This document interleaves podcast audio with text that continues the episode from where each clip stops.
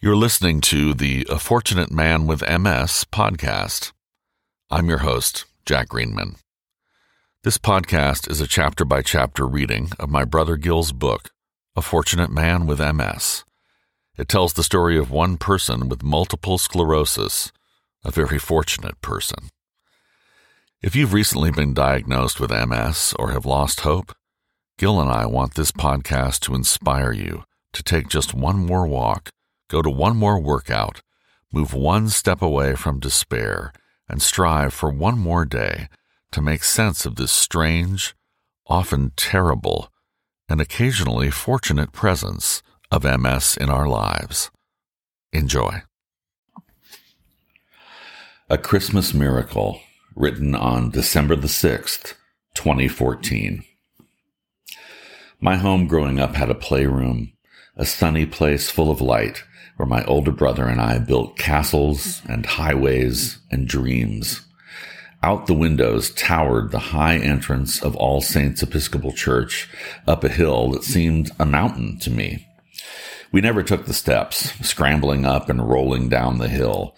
To us, the house and church made a playground. Classic preacher's kids, we often played hard and loudly wars with my arsenal of realistic plastic World War II firepower, and later, firecrackers, snowballs at cars. When I returned to the church at 19, I realized that the entrance hill was less than 10 feet tall. Inside the church on Christmas Eve spread a sea of handheld candles flickering as we sang Silent Night. I often crept into the choir loft where my mother played the organ, and I could look down across the candles and feel that perfect mix of anticipated presence and present anticipation of baby Jesus arriving. One year, we could not afford a real tree. This was the early 70s, so fake trees looked like a stack of green pipe cleaners. We soldiered on, reminded to be grateful by my parents' work with the one family at the church who truly had nothing. We'd be fine. I was fine.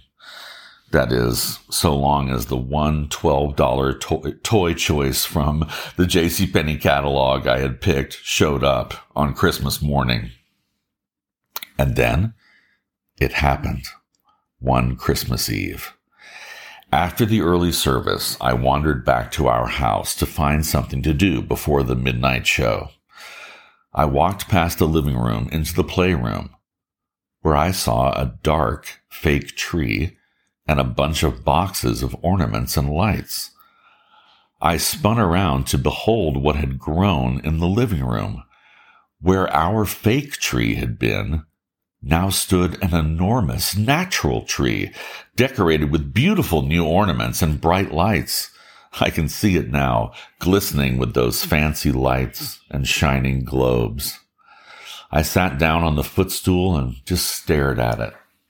After a few minutes, my dad walked in wearing his black priest shirt and white collar. Gilby, look at the tree.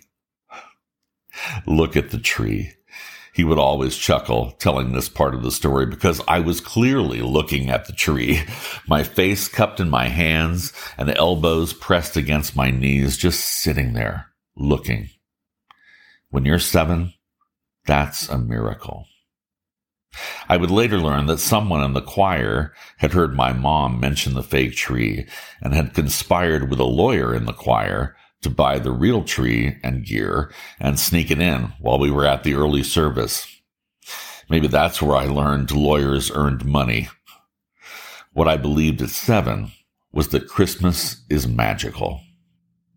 Still do